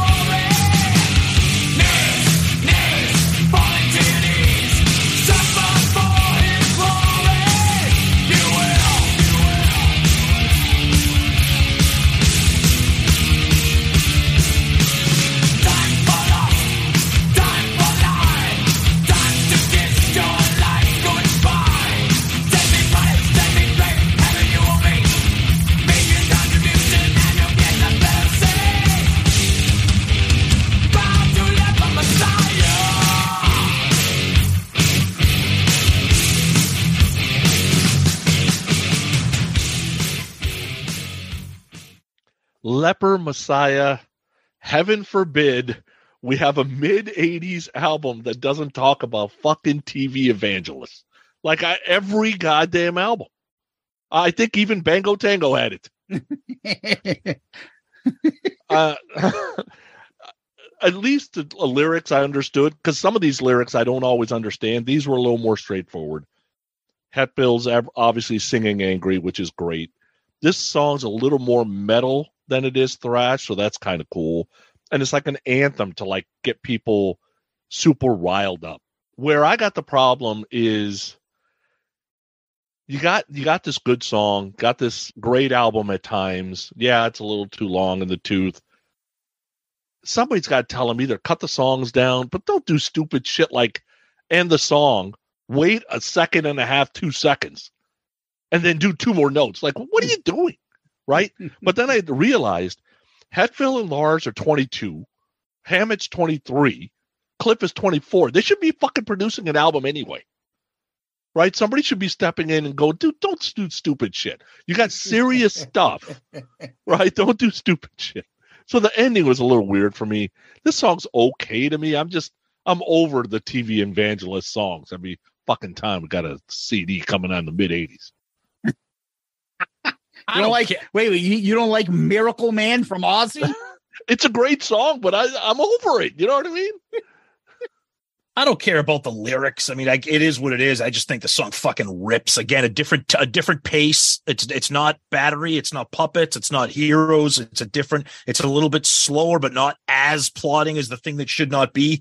I I think the lyrics are kind of funny. Send me money and you'll get a better seat. Like I think it's I, I just I think it's funny, and I think it's kind of weird too that this was inspired by David Bowie lyrics from Ziggy Stardust. That's where we get the term leper messiah from. First of all can we talk about the titles of these songs? I mean, whether or not you like this, whether or not you like these songs, listen. Uh, Master of Puppets, Disposable Heroes, Leper Messiah. I mean, come on.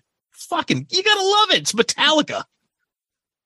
Uh, Leper Messiah, written by Hetfield and Ulrich. Yeah, you Tom mentioned the whole David Bowie thing. I guess a couple of them were real big Bowie fans. I like the song. I think it's funny. I like the way they say Leper Messiah. I just, I just, it works. And maybe it's because you're right, Sonny. It's more metal than thrash. Yeah. And so it's more accessible for someone like me. And plus, it's only five minutes and 39 seconds only. Well, I think so it's got, a good song. So you guys are going to love the next one. All right. The bane of Sonny Pooney's existence. An eight minute instrumental is next. Here it is.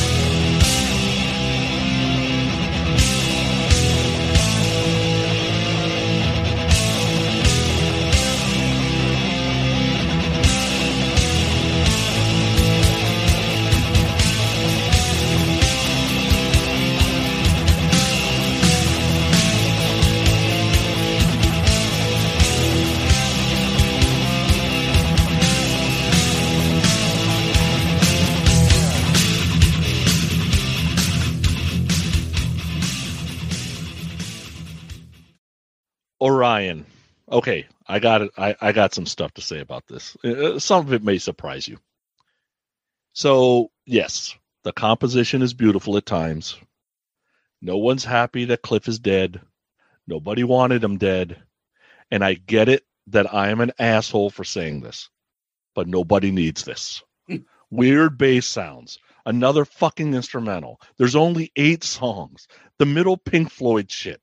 Fucking basically, in my mind, what you're hearing is four separate guitar riffs that were never full songs to an unused guitar solo, then to two more unused guitar riffs, to another unused guitar solo, to a fucking bass solo for no goddamn reason, and then end it with another riff nobody's heard. So basically, we Frankenstein from the cutting floor of shit that they using or finishing. Then it at four minutes in, you get your hopes up that the song's about to end, but nope, we got to go for another fucking four minutes. So anesthesia pulling teeth was a waste of fucking time. I'll kill it all. But thankfully, that only lasted four minutes. Then we had to sit through eight plus minutes of the call of the cockle doodle doo, or the fuck it was on Ride the Lightning. And now Orion, nobody needs this. The band owes me 22 minutes of my life for those three fucking instrumentals. And I'm talking four years on for pain and suffering, four years and 22 minutes. This band owes me. This fucking song sucks. this is coming from the guy who picked Bullet Boys on ARC Anything and Bullet Boys and has ever sing- done and, and sings the praises of shoot the preacher down. Bang Tango is better than this. All right, well, this is why I love this show. Okay, we, we know God we know damn, it just upsets me. we know that Sonny hates instrumentals because he's a simple-minded man who can't handle complex musical compositions. I love instrumentals. I love this instrumental. It's my favorite Metallica instrumental. They do a lot of them. I love them all. I, I like them. I like that this has the little menacing little fade in. Uh, this one here is when I really noticed the production of the drums, and they sound very 80s here. Probably because they're kind of they're, they're kind of there's really no guitars going on too much with them. They sound very 80s. That's not a bad thing. I kind of like when it slows down. It's got the little whiny part with the bass solo, Cliff doing his thing. Well, I look, I like instrumentals. I I I, I, I like they they do them on pretty much every album. I don't know. I I like it. What can I say? Zeus was waiting for me to blow up. I know he's happy now. Oh, I, I'm happy too. You didn't disappoint. Hmm. Orion, it's the instrumental. Burton is credited first with Hetfield and Ulrich. Like, oh, this is a pretty nice riff. But it leads me to another fucking thing that I noticed about Metallica that aggravates the fuck out of me. And I'm surprised Sonny didn't say anything yet. Is it me or is it that fucking difficult to start singing within 10 seconds of the opening riff of a song? Why the fuck are all their songs like a minute into it or at least a minute? The vocals Zepp- don't come in. Zeppelin does the same thing half the time. Hey, hey, mama. That's not the same thing. They they don't usually Go listen do to that. when go listen to when the levee breaks. The song's on for like a half Yeah, hour yeah, before you yeah, hear all it. right. God, all that song right, is all right. brutal. That song is brutal. Oh, here we go. And Sonny goes, that song is brutal. Oh my god, Heart's Uh, version was ten times worse. Heart covered that? Oh my god, so bad. Oh, yuck. Why would they cover anybody cover when the levee breaks? That's stupid. But regardless, it's just like it's just too long. Every song here. Can you tell me if there's a song here on this album that doesn't start with the vocals coming in at least a minute late? Nope.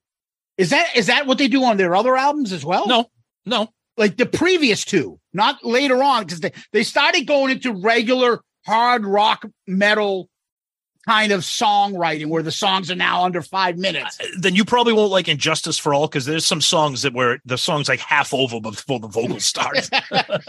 Yeah, you think this is prog like and Justice for All gets a oh little god, more yeah, you got some nine minute songs on Yeah, And Justice which, for All. which is why I'm like halfway through this song, like when I'm first starting to listen to it, I'm Yeah. like, which song is this? Because I couldn't tell it was the instrumental because all their songs start for like a minute and a half without any vocals. I think it's a good riff. It's not bad listening to it, but Sonny's right. And I said it earlier. Okay, that's your riff. That's your guy. Put a little bridge and end it. Come back to it at the end. Why do you put in 15 different things? Keep it for other songs. Like that's a good little riff. Okay, that makes sense. Use it for other shit. They use their instrumentals as a garbage bin for unfinished It's- riffs. it's probably. more like- Frankenstein crap. yeah, it's Yeah, but- okay. Hey, how dare you? How? Yeah, but some of dare them you. could develop into decent songs. It's a little bit of a prog rock uh, annoyance that I have that there's like three or four different parts to the song, and you're like, what the fuck? Look, it- it's been proven in the past. Sonny hates dead rock stars.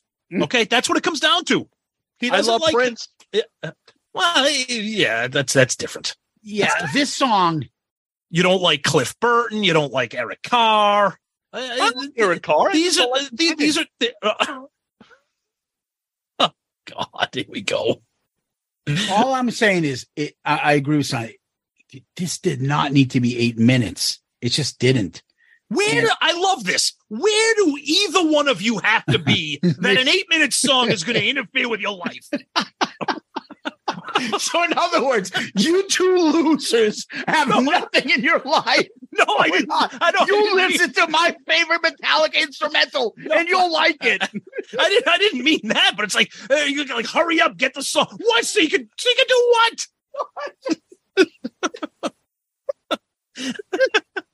you got a point. I don't know. I'm kidding. All go, right. ahead. go ahead. Let's finish it up. All right, let's go to the last track.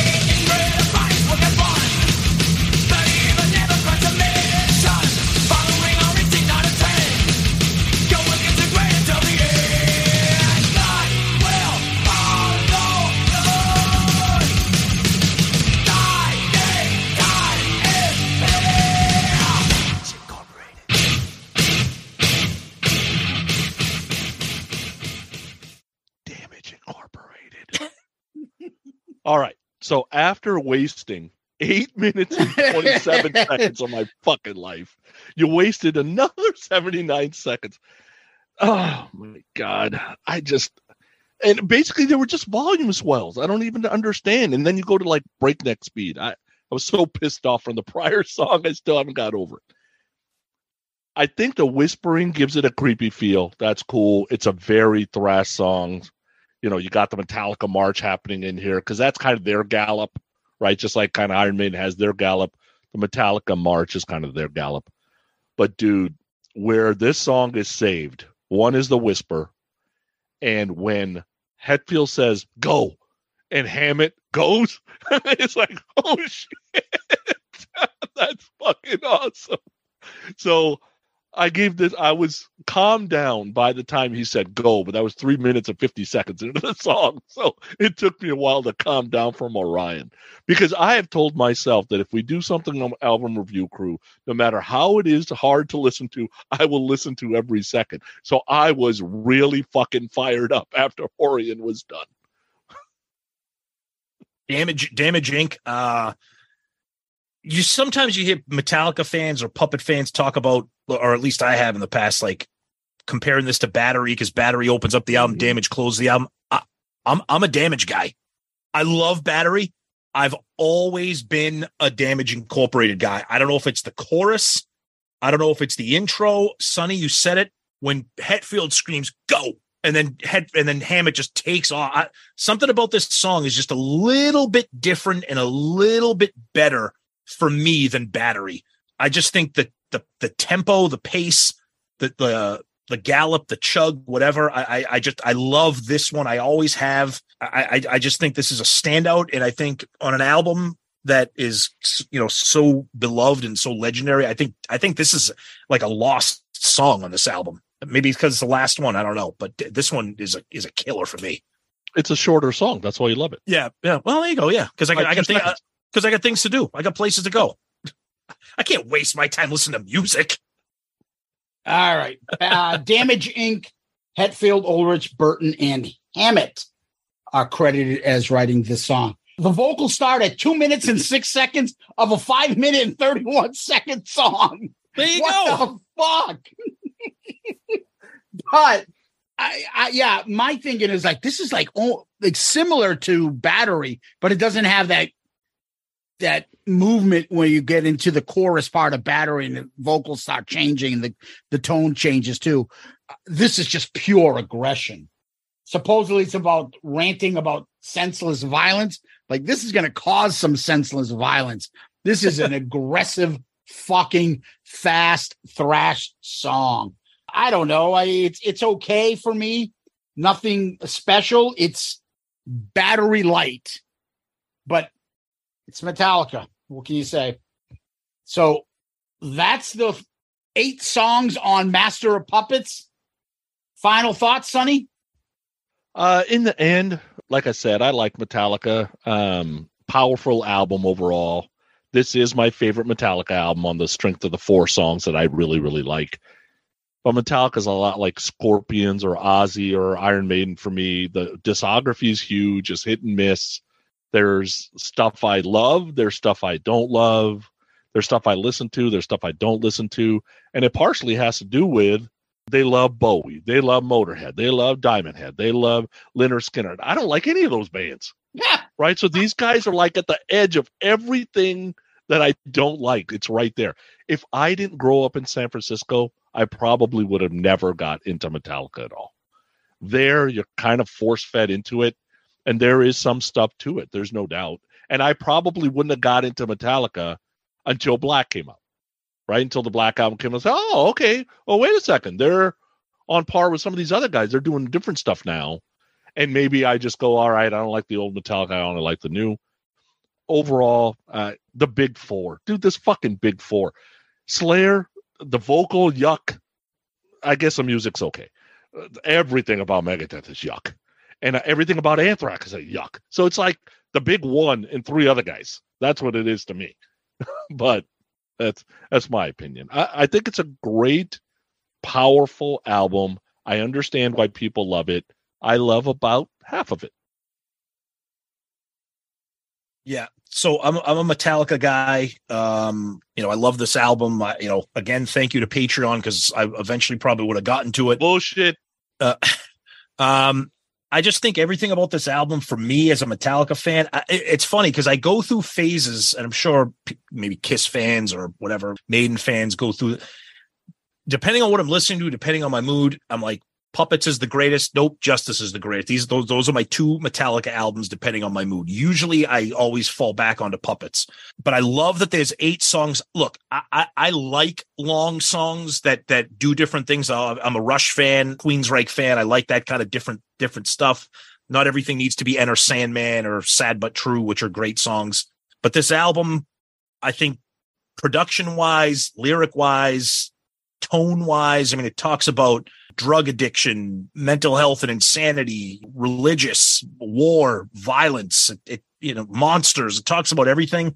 Um, to me, it's just been a legendary album that I come back to time and time again. And uh, it's Metallica Master of Puppets. I'm glad this was picked. It's one of those albums that I should have already had and should have already been familiar with. So I'm glad I got a chance to do that. Uh, and I'm also glad that I was kind of uh, got to experience the other more accessible Metallica albums before I got to this.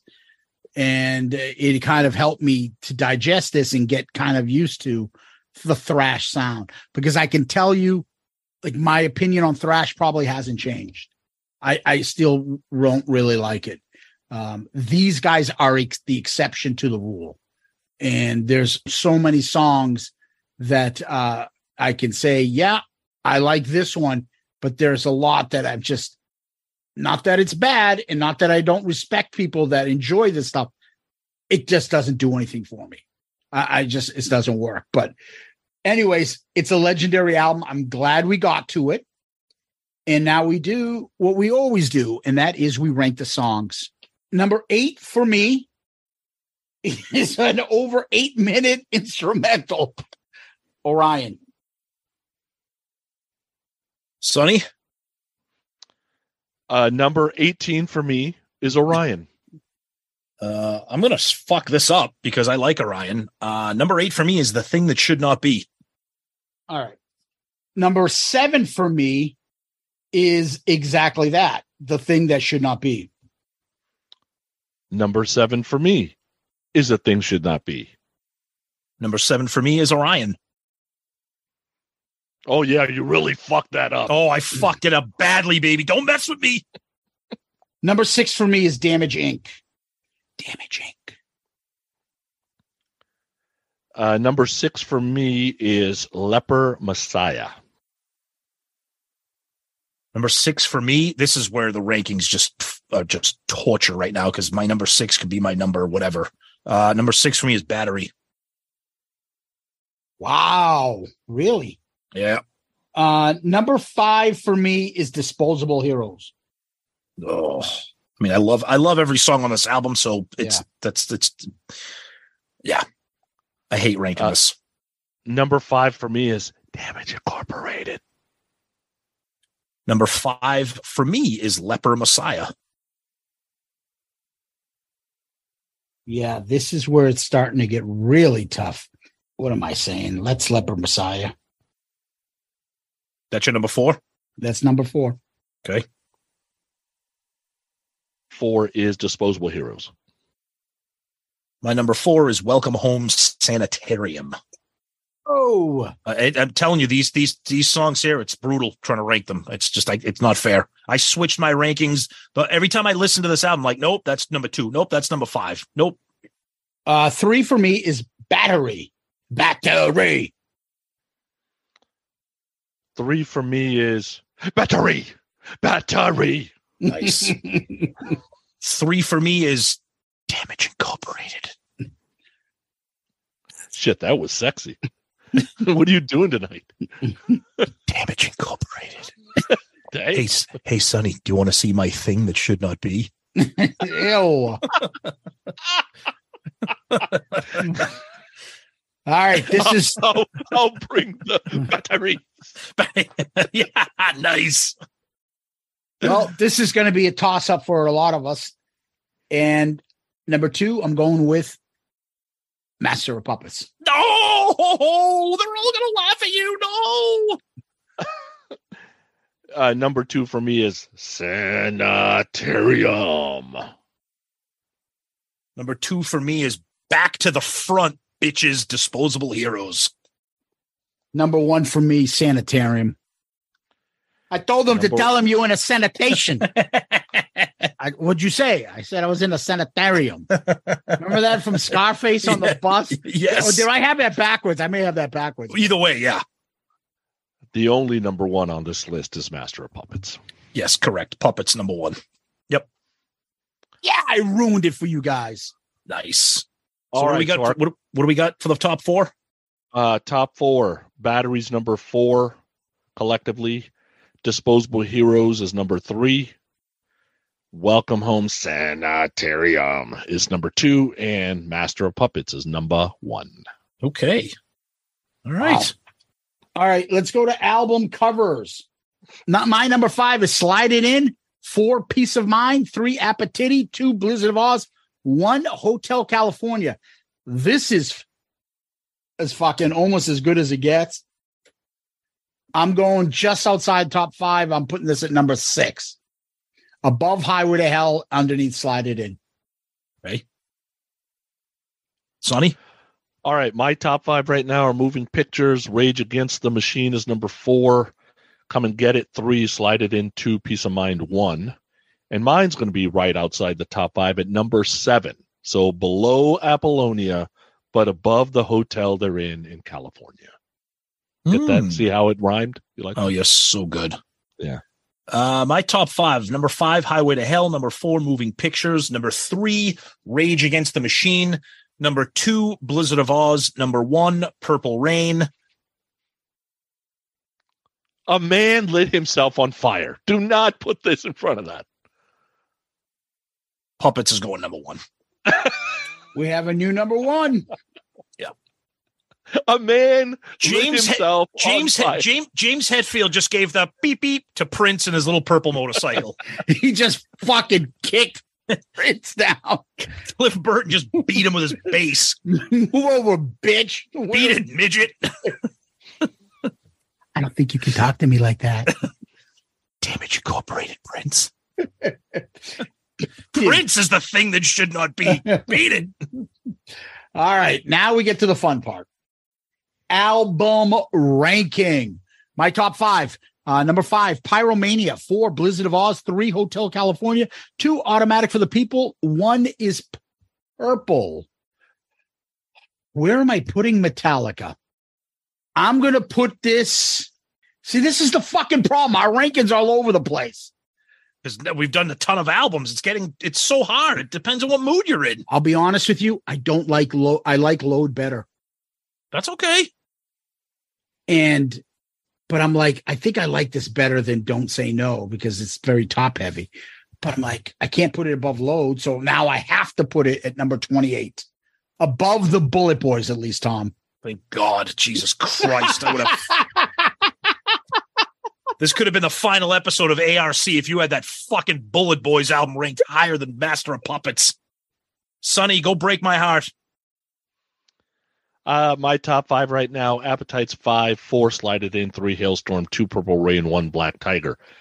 As I said with Purple, just because it's my favorite album from the band, doesn't mean it's an album I go back to all the time. And really, I listen to four or five songs on the norm. There's three I never listened to. So this is actually going to end up number 31 for me.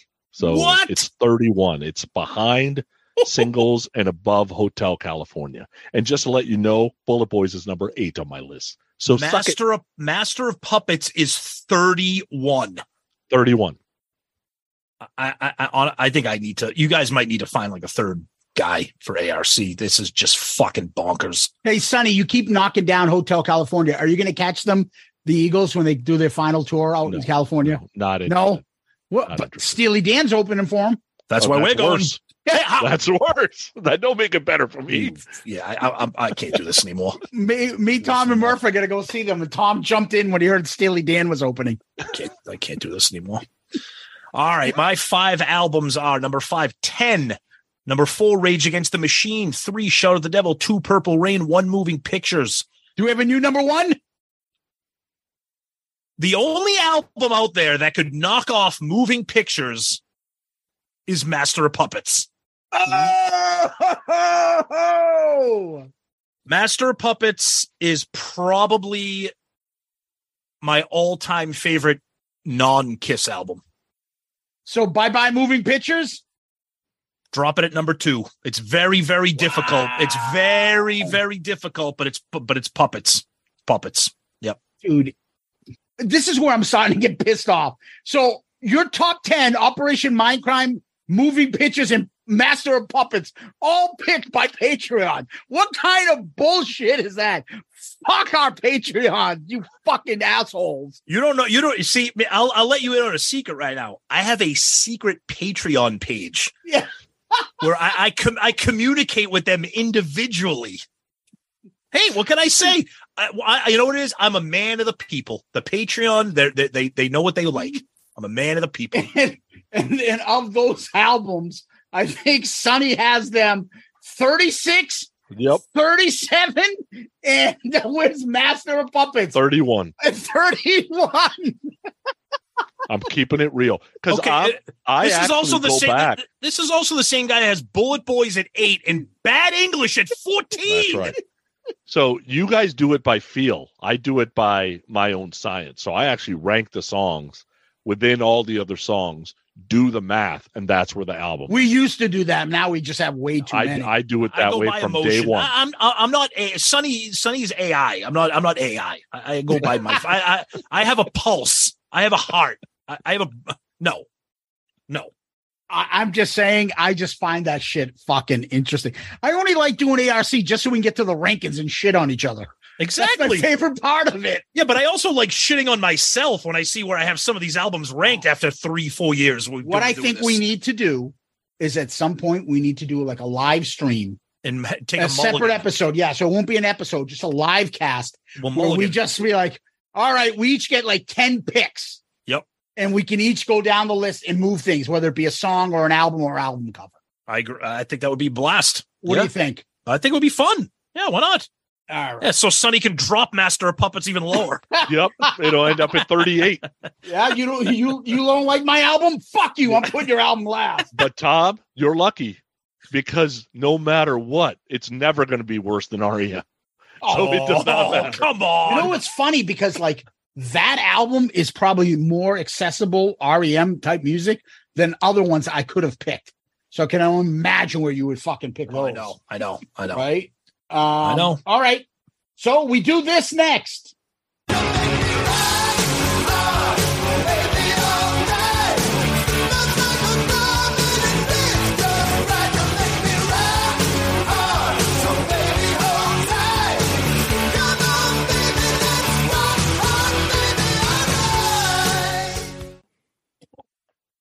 All right, you make me rock hard.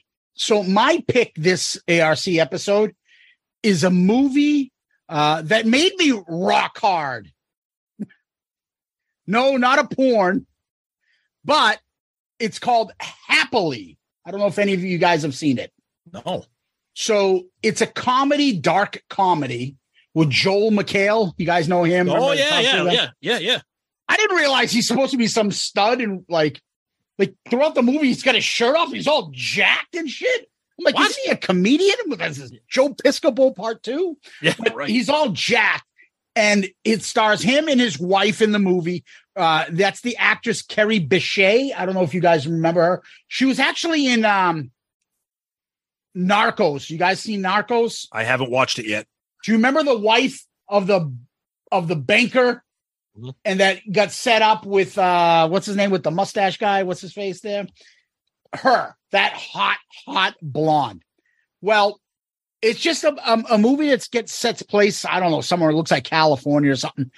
And they they're a happily married couple. They've been together for like 14 years, and they still can't keep their hands off each other. That they're all over each other. So it starts off the opening scene. They're at some friend's fancy LA house, and another party was trying to open up the bathroom, and they just went in there and hooked up, and they're fucking around. And the guy's like, "Yeah, some couples in there, fucking some newlyweds or something, are in there fucking around." He's like, "Oh no, no, that's our friend." Like, oh, they must be new or something. They're like, "No, no, they've been married for like 14 years." They're like, "That's a fucking act. No way are they acting like this." Well, throughout the they're showing is that for some reason they can never do no wrong. They just love each other, and it's like really lustful. And they're all all over each other. And then just one day, who the guy that's in a million movies and you always can play like weird characters, Stephen Root, shows up and tells them that they're part of an experiment, that they aren't normal, like their friends who are really at this point gotten to fucking hate them Like this isn't normal what you're on. I got to give you a shot to so that you know to bring you back to normal because you guys shouldn't love each other like the way this is. And they're and they're like, we don't believe you. And then something happens, and then somehow along the way, all the friends that like them but hate them because how annoying they are, they all end up in one like bed and breakfast they got for the weekend. And then that Stephen Root character is like like this mysterious guy amongst this. And they think that their friends set them up to do this. Like that guy was hired by their friends. It's a fucked up premise. The women, the woman is fucking smoking in this show. I I love her, and uh, I thought it was pretty funny. It was an interesting movie. Uh, I think I caught it on one of those like freebie things. It came out in 2021. Hmm, It's called okay. Happily. Okay. Uh, and it and it was just something different I found, and uh, it actually uh, made me chuckle and uh, rock hard. there you go. Nice. All Sonny. right. So for me, it's a movie. Also, mine's a little more mainstream. Might have seen it. Uh, 2015 movie's called Focus. Why do I know Will it? Smith, Will Smith, Margot Robbie. Oh, I think You so. remember yeah. this? Yeah. So the movie is about Will Smith as a career con artist, got a gambling problem in the uh, in the past. He latches on to Robbie, who's a newbie, and teaches her the art of the con. They do this one major payoff, and they're getting hot and heavy, and you know you think they're going to be together, and Will bounces, and then later on in the movie their paths cross again, and then so there's you know it kind of comes back full circle. I love the con artist movies. I always liked, you know, it takes a thief. I always liked the con artist shows, the cat burglar show. Like I for some reason, something about that is so clever and it's just it's kind of an I don't know, uh, got me interested. So most of the actors, actresses you won't know in this, but the three you'll know is Will Smith, Margot Robbie, and then Gerald McRaney. Remember Gerald McRaney? He plays the dad. Yep. Um, it's a pretty good movie. It's a quick, probably uh, hour forty, hour forty five watch. It's on all the major networks. Oh, that sounds perfect. Yeah, right? What's, it, what's it called again? Focus. Focus. Got it. Yeah, 2015, fairly new, and it's it's it's fun. Like if you are a gambler, if uh Which you are. which I am, if you uh like that push and pull about two people that love each other but don't want to be around each other, but can't keep their hands off each other, but don't want to be around each other like that, it's kind of happening that whole movie. And uh it's pretty cool. Nice. All right, I'm going with a newer TV show uh, on Hulu or FX called The Bear. Oh, Uh, premiered in uh, first season came out in 22. The list- second season just came out in June. Hits me right in the feels. It's a show about a kid who was this superstar world class chef, like elite chef, and he had a brother who was running like this place in Chicago that was kind of like a sub shop type place, but dealt with like specialty meats and sandwiches and stuff like that. His brother, this is not a spoiler. It happens right at the beginning. Like it doesn't, it happens before the show even starts. So the brother who owns this place in Chicago ends up killing himself. And the brother who's the, the big f- superstar chef takes over. And it's one of the most incredible ensemble casts incredibly acted, incredibly well written. The second season really, really launches the show into the stratosphere. The the restaurant and everything that goes on is just a vehicle for you to get to know these people and to feel for them. It's it reminds me kind of like of like the way Friday Night Lights, which was one of my all-time favorite shows, where like the football was like a vehicle for you to get to know these characters and learn about their lives and get involved in their emotions. It, it's it's incredibly well acted and really well written, very touching at times. Like it, it's highly recommend. Each episode is about 25 to 30 minutes. There's a couple of longer episodes in season two, but it's a it, you can bang it out. It's two seasons. I think each season has eight or 10 episodes. I can't recall, but I highly recommend it. I don't, I don't think you'll be disappointed. It's called The Bear.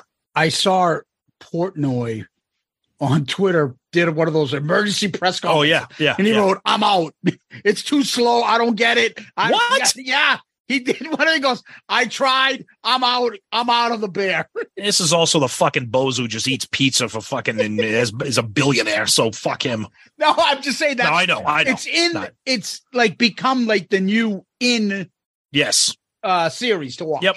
Yep. That's exactly. saying. But I it's looked it, for it. I don't have Hulu, and it wasn't on on demand FX because I do have cable, and Oh. it wasn't on on demand yet. interesting. Okay. Hmm. Yeah. Yeah. Well, check it out if you can get your hands on it. It's well worth it. Believe me. So All right. Well, Sonny, tell us where we can find you. Uh, grownuprock.com is probably the best place. You can find me on Twitter too. Uh, Podcast Rock City every Sunday. Just celebrated our 10th anniversary. nice. Um, Congrats. so, um, All right. Yeah. yeah. 10 years. Things are- Wow. Yeah, I've been on it for six. with A little bit of change. Yeah, the Um, show went downhill the last two years for some reason. Who did Fucking who, Casada. Ah!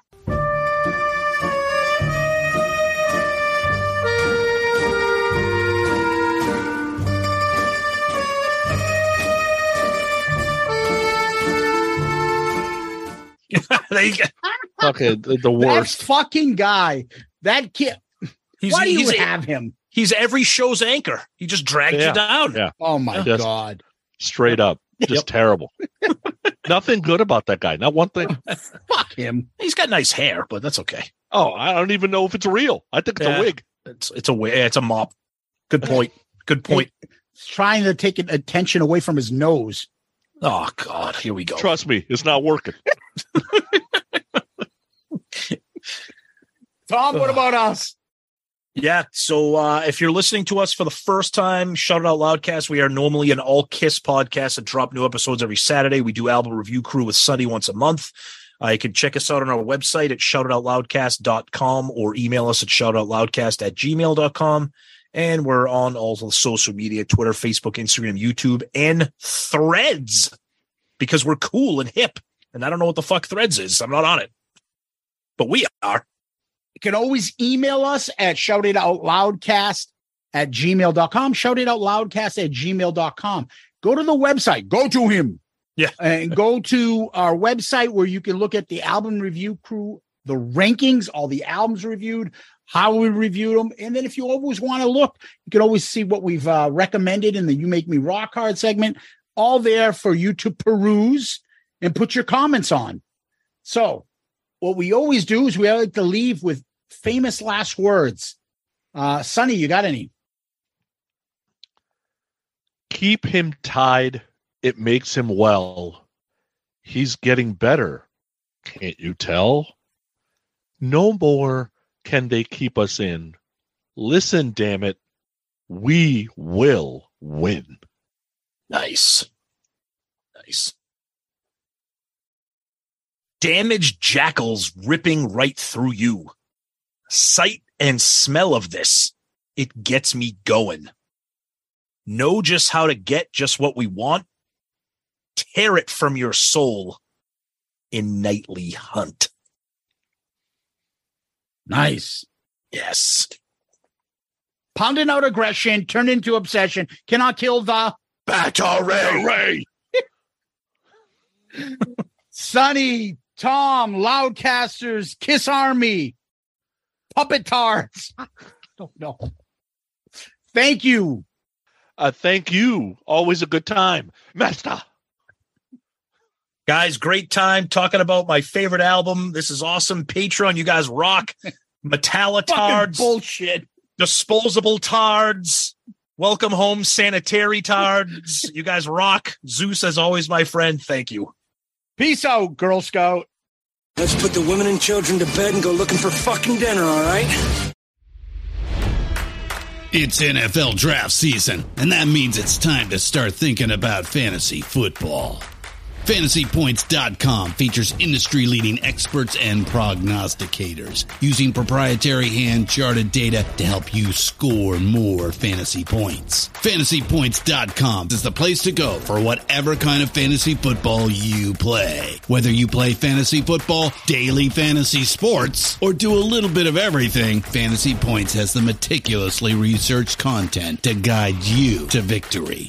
And why wait for the fall? Fantasy Points also covers the new spring football league, the UFL. Join the guru, John Hansen, Scott Barrett, Joe Dolan, and other massive names in the fantasy football universe with an exclusive offer. Use code Pantheon for 15% off any fantasy points package, including the all in package, with access to every article, tool, and data nugget that Fantasy Points has to offer.